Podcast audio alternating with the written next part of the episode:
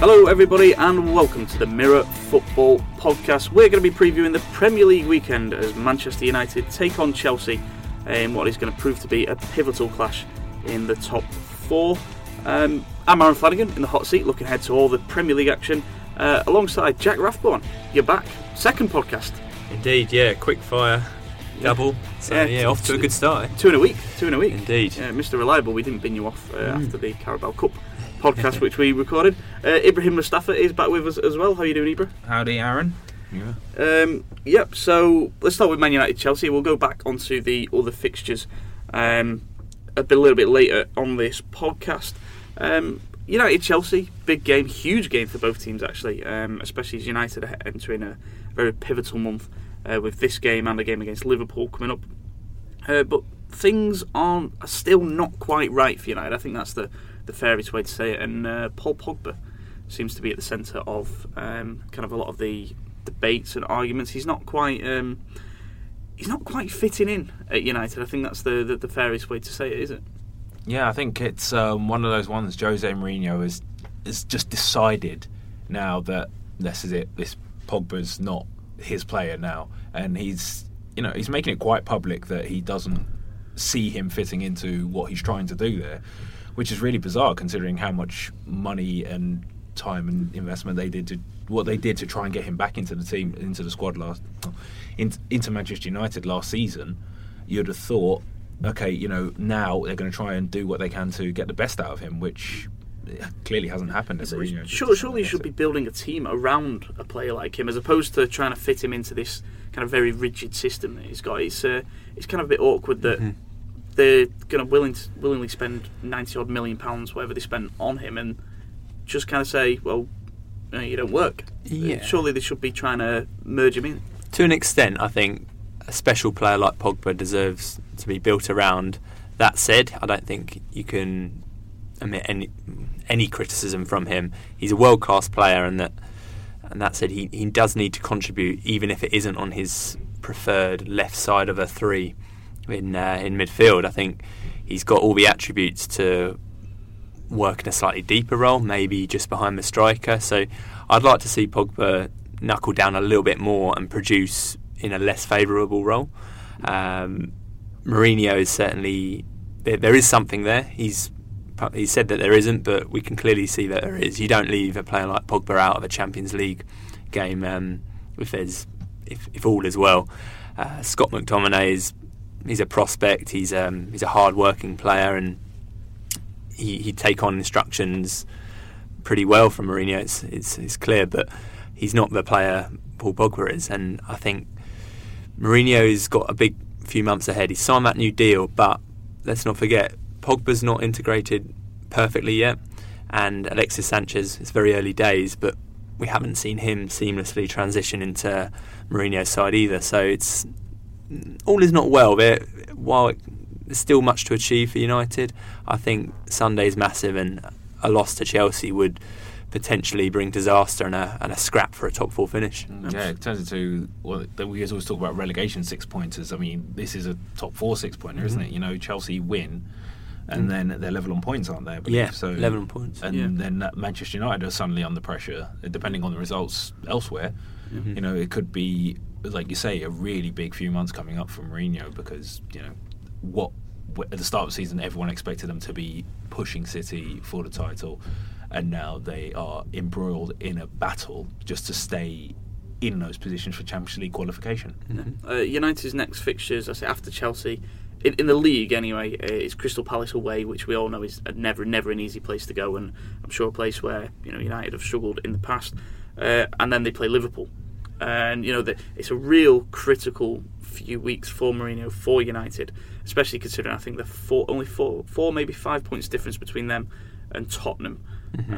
Um, Four at the- points at the moment. yeah, four points. Mhm. Tottenham are, are fifth, United are second. That just Mhm. proves just how, how tight tight it is. yeah. Um, from Chelsea's perspective, going into this game, um, it's all gone a little bit quiet. There was a lot of, uh, I mean, may, maybe getting a half decent result against Barcelona has relieved a little bit of pressure Mhm. on Antonio Conte, but um, yeah, it just seems like it's slightly more relaxed than it was a couple of weeks ago at Stamford Bridge. Yeah, I think so. It's um, certainly helped that they had a couple of nice gimme fixtures uh, leading up to that Barcelona game. Uh, easy wins against West Brom and Hull, but you saw in that performance against Barcelona any talk of hostility in the in the changing room, uh, a lack of harmony between Conte and his players is well, it seems like it's nonsense because those players took everything on board. They produced a superb performance, and they were what one mistake away from taking a, a very unlikely one 0 lead to the Nou Camp in the second leg of that tie. I think Conte got his tactics spot on in that, that tie, which strengthens his um, his position at Chelsea.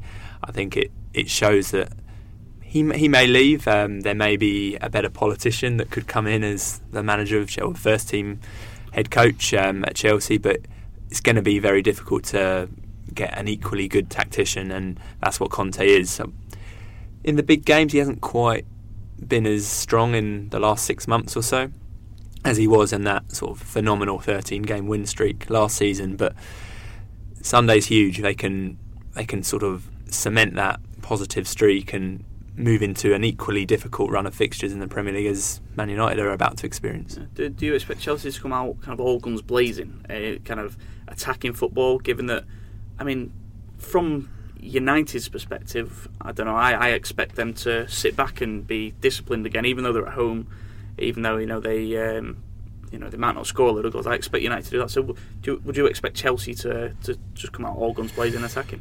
Wouldn't say guns blazing, but I think what you will see is you, you might see a genuine striker start as they. Eden Hazard was great against Barcelona, though. Yeah. In kind of the, the, false nine role, though. He was excellent, um, and that could be a similar system that he looks for Old Trafford. But I think with Giroud and Morata nicely rested, Morata obviously needs to prove his fitness, but I think that's a that's a nice option to have, especially if United are going to sit on the uh, on the back foot. Certainly lends itself to somebody like Giroud, who against sides which aren't going to risk a high line, he can have some joy there. That was maybe why he was left out against Barcelona. Very difficult for Giroud to influence the game when he can't spin and turn into the space behind because of the recovery pace of the likes of Piqué and Umtiti. So I think it's a it's a fascinating game. I think Chelsea will be marginally on the front foot despite United being at home, and I think Mourinho knows the the significance of this game. Lose this one, and I think suddenly all that goodwill from signing the new contract, the Pogba uh, dilemma, Sanchez not starting seamlessly either. I think it it's, it's huge basically, if, and by the same token, it could quickly reverse again for Chelsea if they lose um, standing in Chelsea's way in the United goal is David De Gea, and I'm only mentioning him simply because of that save against Sevilla, um, which I just think we, we have to mention. Just an absolutely unbelievable stop, wasn't it? So, what, one of the greatest stops of all time. Um, I, I I think it was a great save. It was a fantastic save. One of the greatest of all time. Perhaps not not even his greatest this season. You know, not even amongst his greatest this season. You know, I think he's been. I mean, perhaps some slight bias here, but when I watched him in that game against Arsenal, when he was clawing everything out of everywhere at every angle, that was just one of the all-time great goalkeeping performances in the history of the Premier League.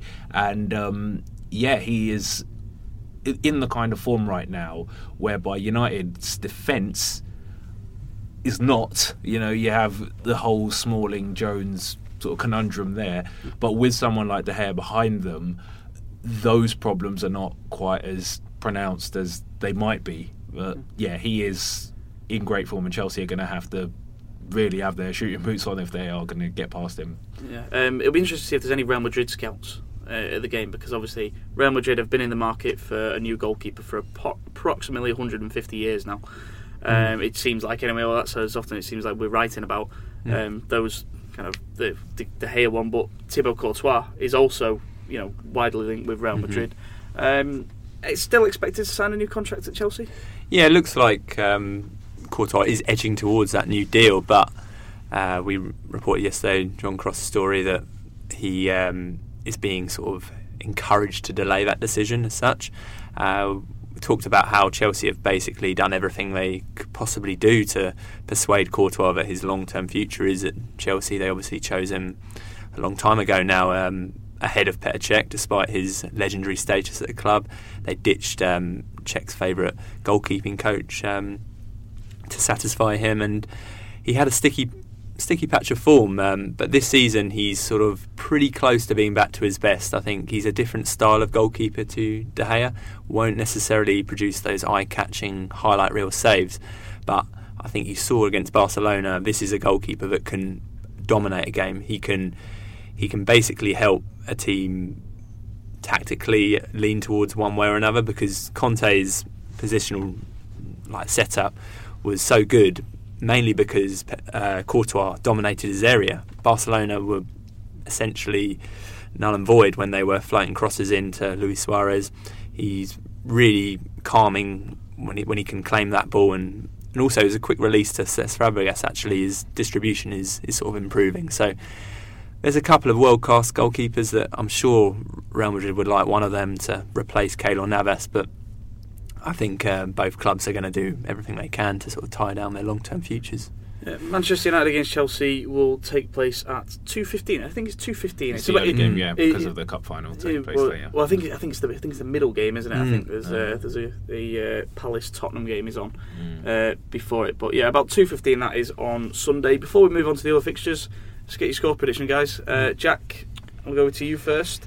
Uh, Man United Chelsea, where are you going? I think it will be 1 1. I think it's, it's a result which doesn't necessarily hurt either side and also sort of keeps it nice and tight in that top four battle. I think both teams know that if they take a point, they can move on to that second and third difficult fixture in this tricky run for both teams, and they'll lick their wounds and come again. Yeah. Ibra? Um, I, I think that result against Barcelona the other day will really sort of galvanise Chelsea and sort of really sort of almost get them back on track after that sticky spell they had a few weeks ago. And I think they're going to go there and really try and win the game. Whereas with Mourinho, you're never sure. I think when he goes into these big games, he sets up trying not to lose. And ultimately, I think, like in the reverse fixture, Chelsea might just catch them out. And I think I'm going for a 1 0 narrow 1 0 Chelsea win. I think.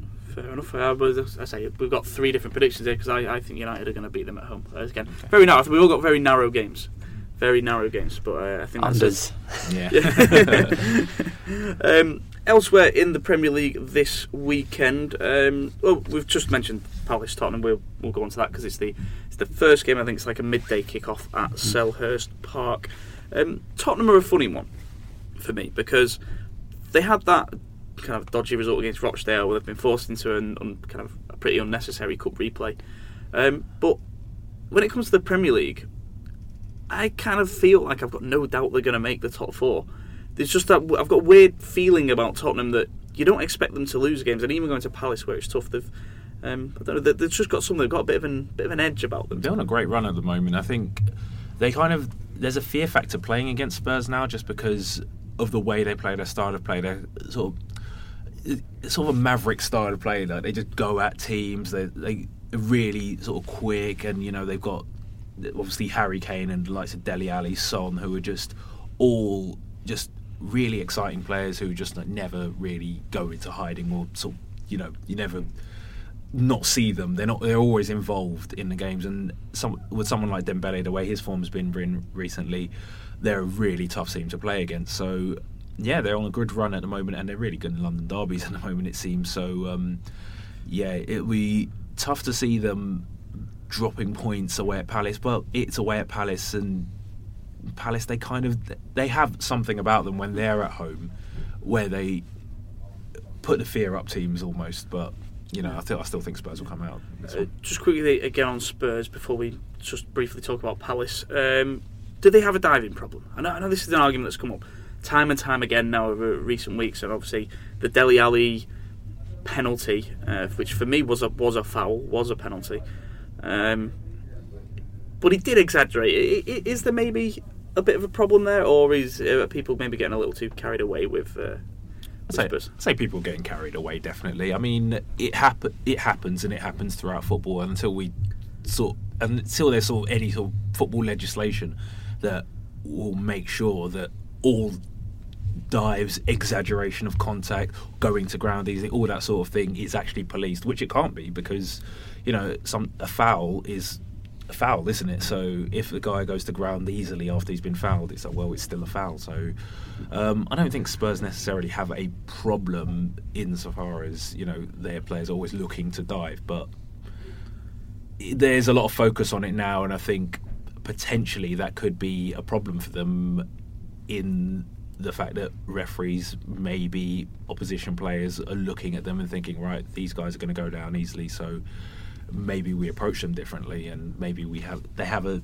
a mindset when they're up against Spurs, and you know maybe Spurs could end up suffering as, as a result. Know, not getting penalties when they deserve them, not getting any fouls if they deserve them. Yeah, absolutely. Um, Palace, uh, from their perspective.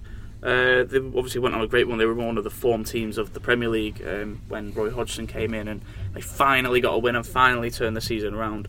Uh, it's kind of gone a little bit stale again now, and uh, the defeat against Everton last time out was uh, particularly disappointing. Mm, yeah, I think we, we all sort of assumed that they'd go on from that excellent run and sort of comfortably stay up, but I think the injury to Zaha and this sudden drop in form is is worrisome for for Palace fans. I think Zaha is so crucial. He they haven't won a game without him since September 2016. I mean that's a, that's a, a really long run.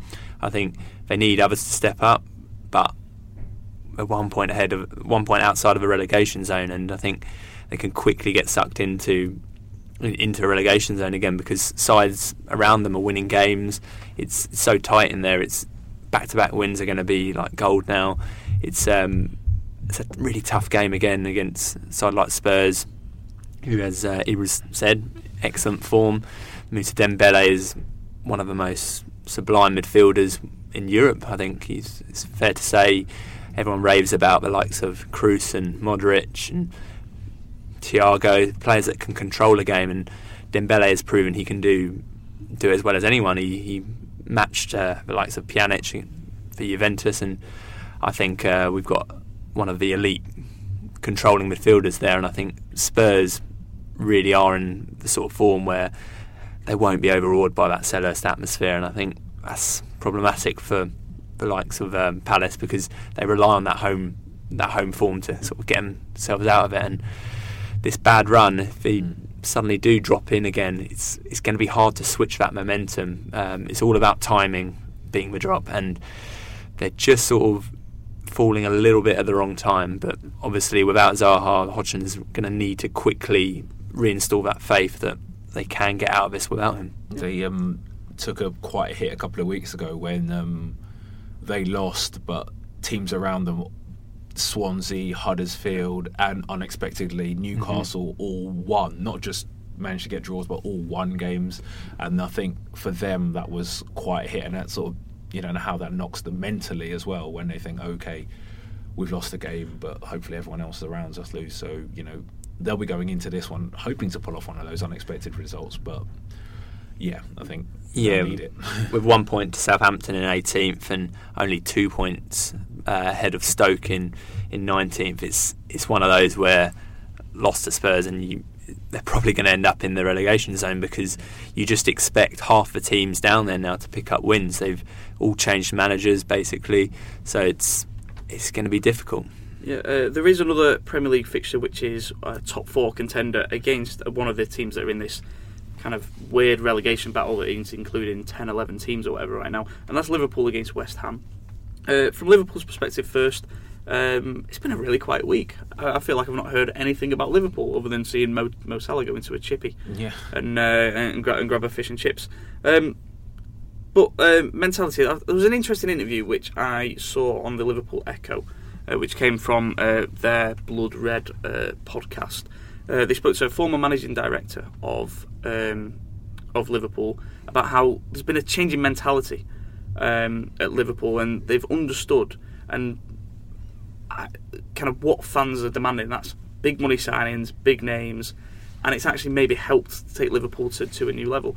Um, I mean, I don't want to go into Arsenal, but is, is, is this maybe something that other clubs need to, to follow suit in? Kind of realise that actually they've got a feel good factor back because they're delivering what fans want now. Yeah, absolutely, definitely. I mean, um, that's the core of it. I mean, in sort of modern times, you get the feeling that a lot of clubs we say it's the cliche that we all say that football clubs are run as a business and results are almost secondary to what's on the balance sheet. But that talk of that, the idea of a change of mentality where they are looking at actually, you know what, on the pitch is what matters first and foremost. That's paramount, and we should really be getting results because everything else will follow once we do that. So, um, yeah, I think you know it would be quite refreshing if clubs actually started to think about that and were open about it as well.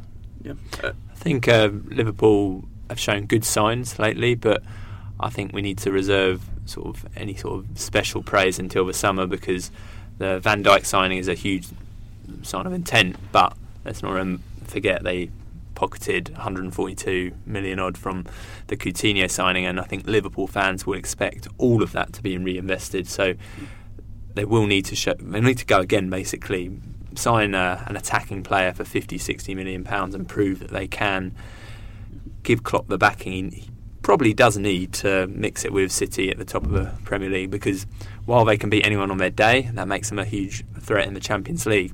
Liverpool fans want this Premier League title and they're going to need depth, and that's only going to come from, from setting out your store in the transfer market and giving Klopp some some options to rotate throughout the season. Uh, it's, it's West Ham visiting Anfield Mhm. uh, this weekend. Um, do we give West Ham any, any kind of a chance in this game? I mean, what Jack was just saying there about Liverpool needing depth. I mean, their sort of levels of inconsistency where they tend to have these odd games. I think this could this potentially is one of those ones where they slip up, not necessarily lose, but could end up drawing when everything, all evidence suggests that they should win. Um, the fact that it's West Ham, I mean. Um, David Moyes back at Anfield. I mean, he was there. He was he was at, at the rivals Everton for so long and played so many games against Liverpool, and so he should know exactly what to expect. Um, his record against Liverpool has been quite poor. I think it was five wins in thirty. Although his last game there, the last game against Liverpool for Sunderland, it was at the Stadium of Light. Admittedly, it's a two-all draw, so um, potentially um, he might be encouraged by the fact that that extra incentive of playing Liverpool. I mean, we we all remember famously when he was managing Manchester United and they absolutely capitulated at Old Trafford against Yeah. Liverpool in that year. Liverpool almost won the title, so you know maybe he's got he's got an axe to grind there, and you know Possibly uh, with that one. Um, other fixtures across the Premier League uh, all take place on Saturday. That Liverpool West Ham game is a, a 3 pm Saturday kickoff. Um, the early TV game on Saturday is Leicester versus Stoke. sneaky good earlier this season. The two all at the uh, Bet three six five Stadium when again similarly it was the early kickoff and everyone thought oh Stoke v Leicester and uh, it turned out to be a very good game. So hopefully more of that this weekend. Fingers crossed. If not, we'll point the finger at you. There you go. uh, for uh, for giving us hope that you know there might be uh, there might be something of note there. Interesting one for Paul Lambert as well in that game. He's now five games in uh, to taking over Stoke. He's only won one of them, and that was against Huddersfield. Um, so interesting times for him. Uh, Bournemouth against Newcastle. Uh, both teams looking up. Uh, Bournemouth have, have propelled themselves to. I mean, they might even be in the top half now. Um, I I mean, even though it only took kind of like maybe two or three wins to to get there. Newcastle, great result against Mhm. Manchester United. Um, but inter- I'd say it's an interesting match for the relegation zone, Mhm. as is Brighton versus Swansea, which uh, also takes place on Saturday, as does West Brom versus Huddersfield. Mm. Um, West Brom pretty far adrift now. I think it's about seven points. Um, I mean, what is it? They're at home this weekend, Huddersfield. Um, it's a must-win. I mean, if they don't anything less than three points there, and you got to think They're they're pretty much gone. Yeah. Mhm. yeah, no, I agree with that. I think Yeah, and uh, I say and they have the blow of the, the Daniel Sturridge injury um, as Shocker. well. Brighton Swansea is interesting as well because for so long Brighton have sort of been in that sort of bottom mid tier of the Premier League, but they're not out of it. And I think for too long this season they've avoided defeat at home. Too many draws, and that will cost you in this league. They need to prove at home to a side that is around their level in Swansea. They've got to win that game really and show that they deserve to be in this league again next season. Yeah, uh, the other 3 pm kickoff on Saturday is Burnley against Southampton. Uh, both teams probably pretty much need to stop their own rots. Uh, Burnley have been abysmal since Mhm. their, their their kind of great start, obviously barring the, the result Yeah. against Manchester City. Um, the one or draw, Southampton are I mean, they need the new signings to, to, to new signings to start scoring goals. Curiously, Mhm. Burnley still sitting seventh in the league despite this sort of drop off. I mean, that's, that's just how a good reflection of they how were. good their start was. They're nine points off Arsenal and six, so they're like top of the Top, the other best of the rest, isn't it? yeah, Yeah, yeah. or best of the other rest because Yeah. obviously City Yeah. and yeah. Uh, just quickly looking at the table, I know you've got the table right in front of you there, Jack. Mhm. Um, can Burnley get sucked into a relegation battle? Is it closing up at all? Or? no, it's ten points they've got basically to from themselves to uh, Southampton in the relegation zone. It would be a it would be a monumental collapse. a lot of factors there. Mhm. You'd need Burnley to go into free fall and lose a lot of games, and you'd Yeah. be relying on a lot of teams below them to be picking Mhm. up points, which Yeah. I don't think will happen. I think And, and you don't expect a Sean Dyche team to No. capitulate like that. So uh, Burnley probably okay. Uh, one more fixture that we haven't mentioned um, is Watford against Everton. That's your five thirty kickoff. Um, Everton, I have no idea what to expect from them in, in any game. Like they produced the win against Palace a couple of weeks back, but then they also produced like the performances like they did Mhm. against Arsenal, and they're just uh, you'd be saying the same about Watford almost. You know, I mean, before that Chelsea game, but who would have thought that they would come out and put in that kind of performance and get that kind of result? Yeah. You know, I mean, yeah, they're two very almost fairly similar teams. I mean, what's the difference between them in the league at the moment? It's uh, yeah, a couple of places, four points between them. Mhm. Very fairly similar. It's Yeah. I Marcus think Silva Everton- Derby, isn't it? Yeah. yeah, yeah. Everton are kind of sort of treading water a little bit. I mean, what do they do? They're safe, but they haven't got a great deal to play for. I think Everton fans mostly looking for a new manager next season. Can Allardyce do enough in the remainder of the season to convince them that Yeah. he can take them to the next level, which they hope to achieve under Koeman? Uh, I think Watford as well, like amazing performance against Chelsea. They were absolutely sensational. Um, it's going to be interesting. They're only four points ahead of the relegation zone, so they need to keep going. And um, they've got some really interesting players. Obviously, Deulofeu was looking like he might be about to burst into some form, which tops even that of Milan and becomes the player that he he suggested he might be when he came through at Barcelona. And, And Deco- when he was at Everton on, during his initial loan spell. Mm, absolutely, and I think Doucoure as well, really exciting player, and probably a, one of the very best players outside that top six, and somebody that the top six sides can poach and Yeah. fit into them next season. Yeah, no, Watford versus Everton promises to be a really intriguing game, Mhm. and uh, that will do us for our Premier League preview show. Um, if you are not subscribing already to the Mirror Football podcast, uh, you can find us on Audioboom, Spotify, and iTunes. Uh, we'd very much appreciate it if you could leave us a nice five star uh, review and uh, a couple of comments there. Be very, very much appreciated. Um, if you are looking ahead to the Carabao Cup final, we do have a separate preview, which was recorded um, not too long before this one, uh, with the same lovely panel uh, and offering their insight ahead of that game. So you can find that on the kind of author pages, the master pages uh, for our podcast on any of those platforms. Uh, but until then, enjoy uh, enjoy the football weekend. Uh, some big games, so it promises to be a good one. We'll be back next week, so see you then.